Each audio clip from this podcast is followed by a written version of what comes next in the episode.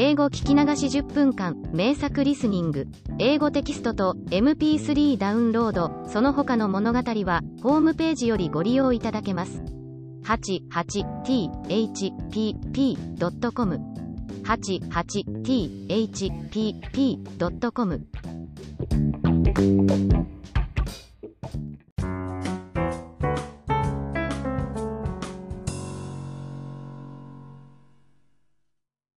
Jack and the Beanstalk.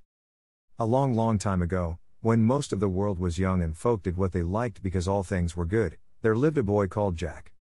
His father was bedridden, and his mother, a good soul, was busy early morns and late eyes planning and placing how to support her sick husband and her young son by selling the milk and butter which Milky White, the beautiful cow, gave them without stint. For it was summertime. But winter came on, the herbs of the fields took refuge from the frost in the warm earth, and though his mother sent Jack to gather what fodder he could get in the hedgerows, he came back as often as not with a very empty sack, for Jack's eyes were so often full of wonder at all the things he saw that sometimes he forgot to work. So it came to pass that one morning Milky White gave no milk at all, not one drain. Then the good hard-working mother threw her apron over her head and sobbed. What shall we do? What shall we do? Now Jack loved his mother, besides, he felt just a bit sneaky at being such a big boy and doing so little to help, so he said, Cheer up. Cheer up. I'll go and get work somewhere. And he felt as he spoke as if he would work his fingers to the bone, but the good woman shook her head mournfully. You've tried that before, Jack, she said, and nobody would keep you. You are quite a good lad, but your wits go a wool gathering. No, we must sell Milky White and live on the money. It is no use crying over milk that is not here to spill. You see, she was a wise as well as a hard working woman, and Jack's spirits rose. Just so, he cried. We will sell Milky White and be richer than ever. It's an ill wind that blows no one good. So, as it is market day, I'll just take her there and we shall see what we shall see. But, began his mother. But doesn't butter parsnips, laughed Jack. Trust me to make a good bargain. So, as it was washing day, and her sick husband was more ailing than usual, his mother let Jack set off to sell the cow. Not less than ten pounds, she bawled after him as he turned the corner. Ten pounds, Indeed.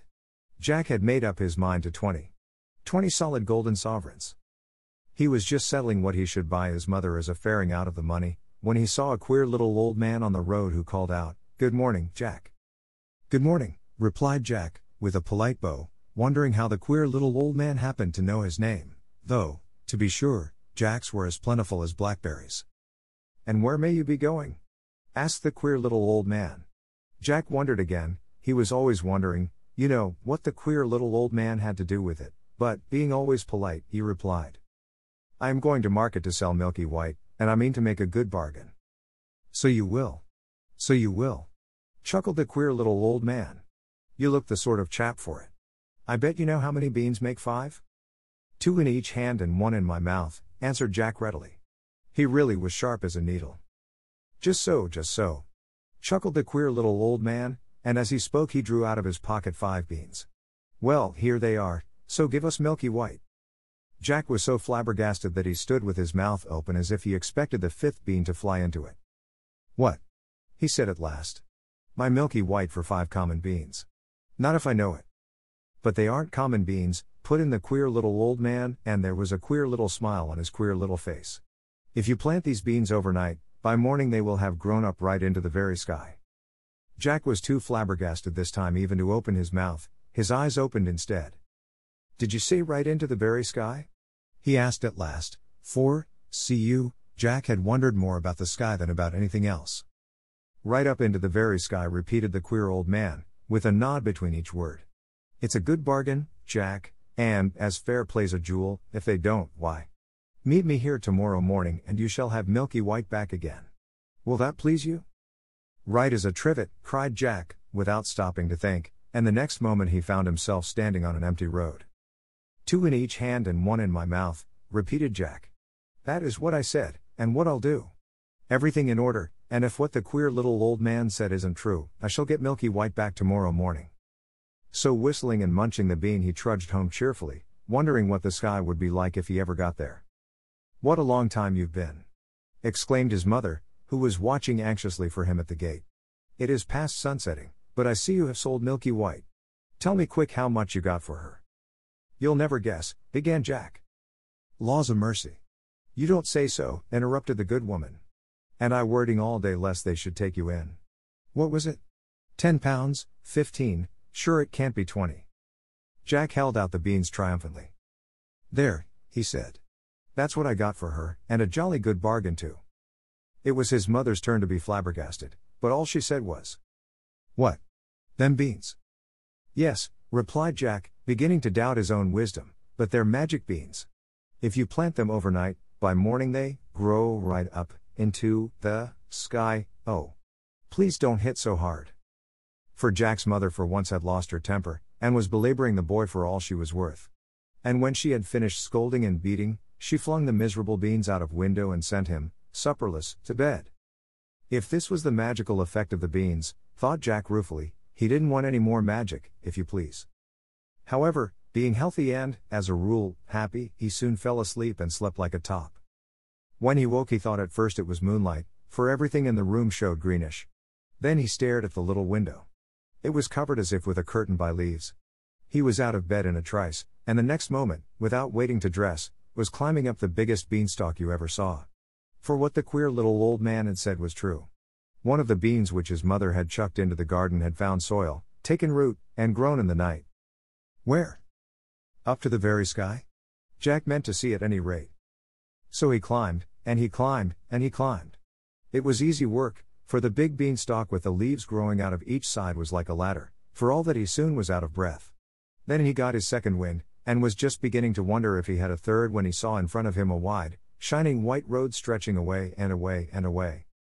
So he took to walking, and he walked, and walked, and walked, till he came to a tall, shining white house with a wide white doorstep and on the doorstep stood a great big woman with a black porridge pot in her hand. Now Jack, having had no supper, was hungry as a hunter, and when he saw the porridge pot, he said quite politely, Good morning, M. I wonder if you could give me some breakfast? Breakfast? echoed the woman, who, in truth, was an ogre's wife. If it is breakfast you're wanting, it's breakfast you'll likely be, for I expect my man home every instant, and there is nothing he likes better for breakfast than a boy, a fat boy grilled on toast. Now Jack was not a bit of a coward, and when he wanted a thing he generally got it, so he said cheerful like. I'd be fatter if I'd had my breakfast. Whereat the ogre's wife laughed and bade Jack come in, for she was not, really, half as bad as she looked. But he had hardly finished the great bowl of porridge and milk she gave him when the whole house began to tremble and quake. It was the ogre coming home. Thump! Thump! Thump! Into the oven with you, sharp! cried the ogre's wife and the iron oven door was just closed when the ogre strode in.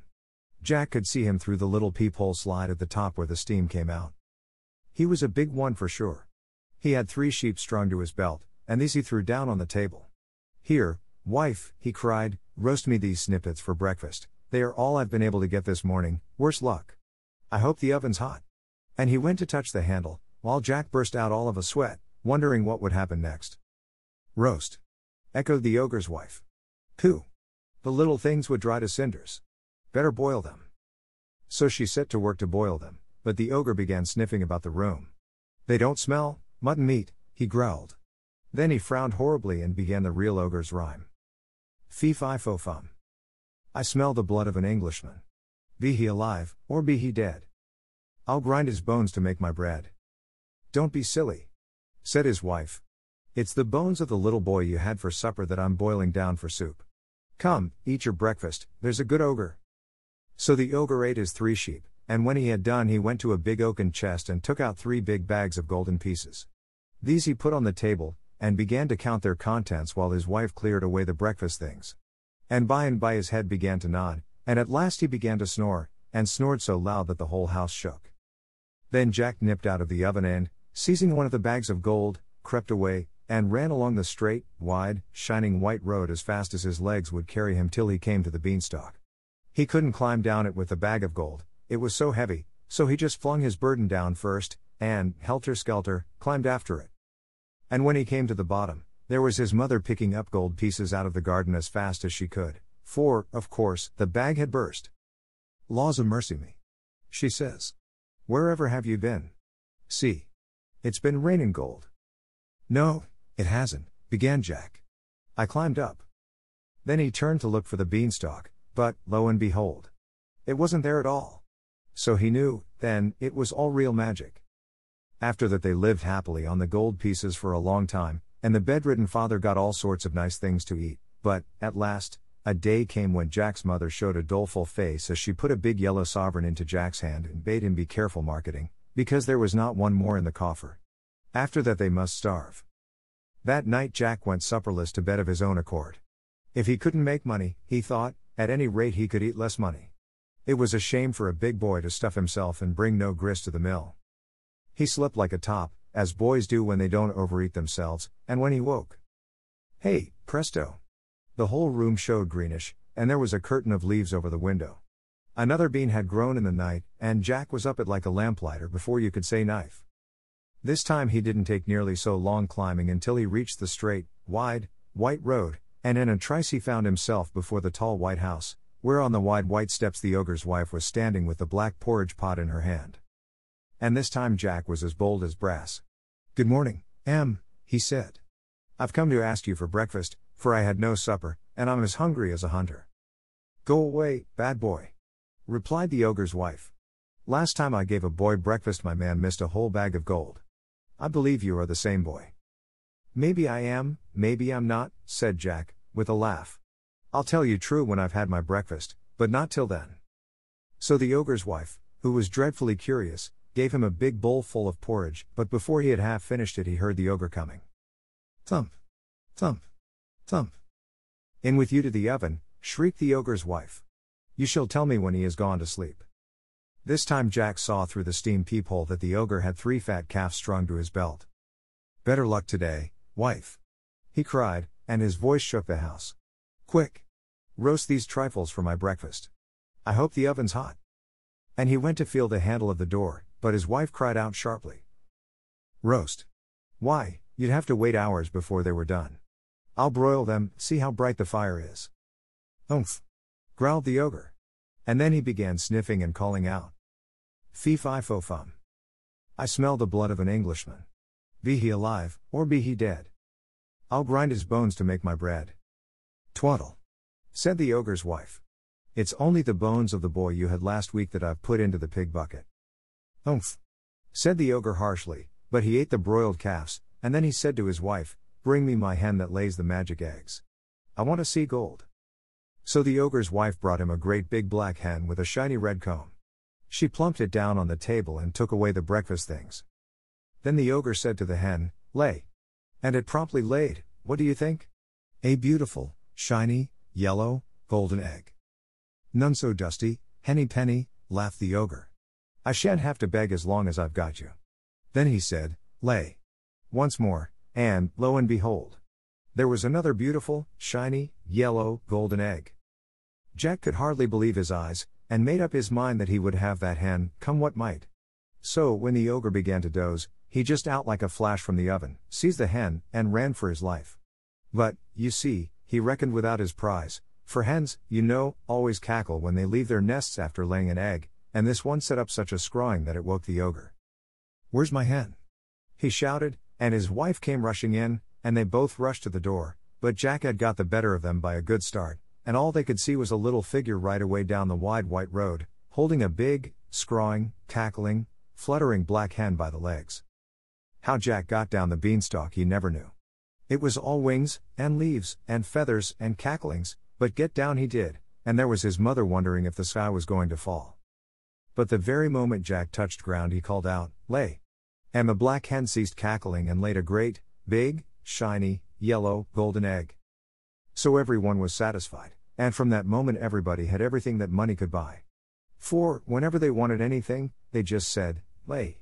And the black hen provided them with gold. But Jack began to wonder if he couldn't find something else besides money in the sky. So one fine moonlight midsummer night he refused his supper, and before he went to bed stole out to the garden with a big watering can and watered the ground under his window, for, thought he, there must be two more beans somewhere, and perhaps it is too dry for them to grow. Then he slept like a top. And, lo and behold. When he woke, there was the green light shimmering through his room, and there he was in an instant on the beanstalk, climbing, climbing, climbing for all he was worth. But this time he knew better than to ask for his breakfast, for the ogre's wife would be sure to recognize him. So he just hid in some bushes beside the great white house, till he saw her in the scullery, and then he slipped out and hid himself in the copper, for he knew she would be sure to look in the oven first thing. And by and by he heard thump, thump, thump. And peeping through a crack in the copper lid, he could see the ogre stalk in with three huge oxen strung at his belt. But this time, no sooner had the ogre got into the house than he began shouting. Fee fi fo fum. I smell the blood of an Englishman. Be he alive, or be he dead.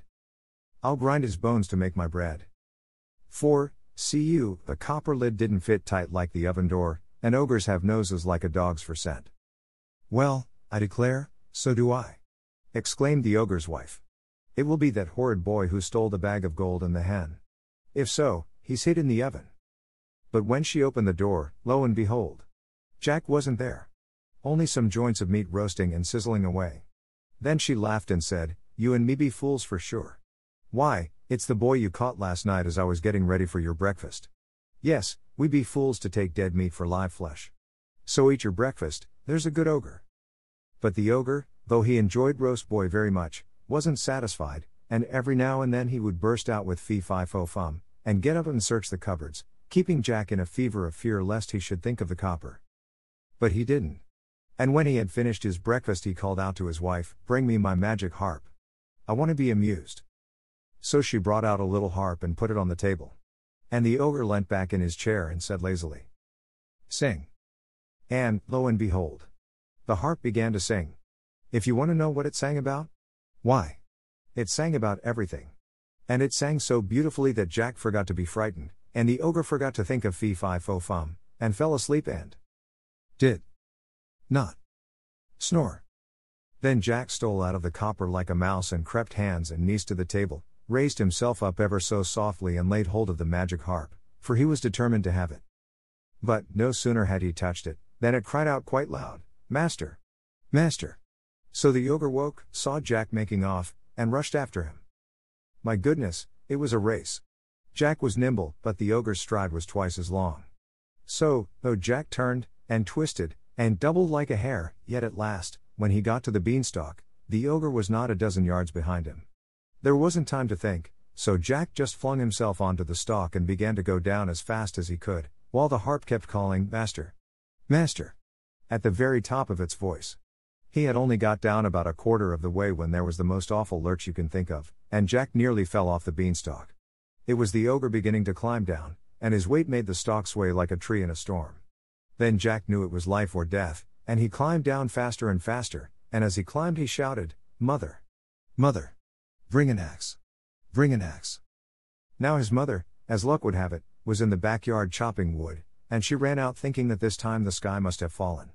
Just at that moment Jack touched ground, and he flung down the harp, which immediately began to sing of all sorts of beautiful things, and he seized the axe and gave a great chop at the beanstalk, which shook and swayed and bent like barley before a breeze. Have a care! shouted the ogre, clinging on as hard as he could. But Jack did have a care, and he dealt that beanstalk such a shrewd blow that the whole of it, ogre and all, came toppling down, and, of course, the ogre broke his crown, so that he died on the spot.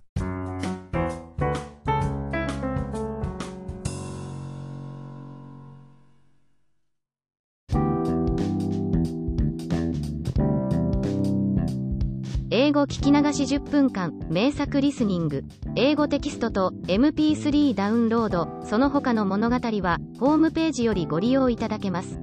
88thpp.com 88thpp.com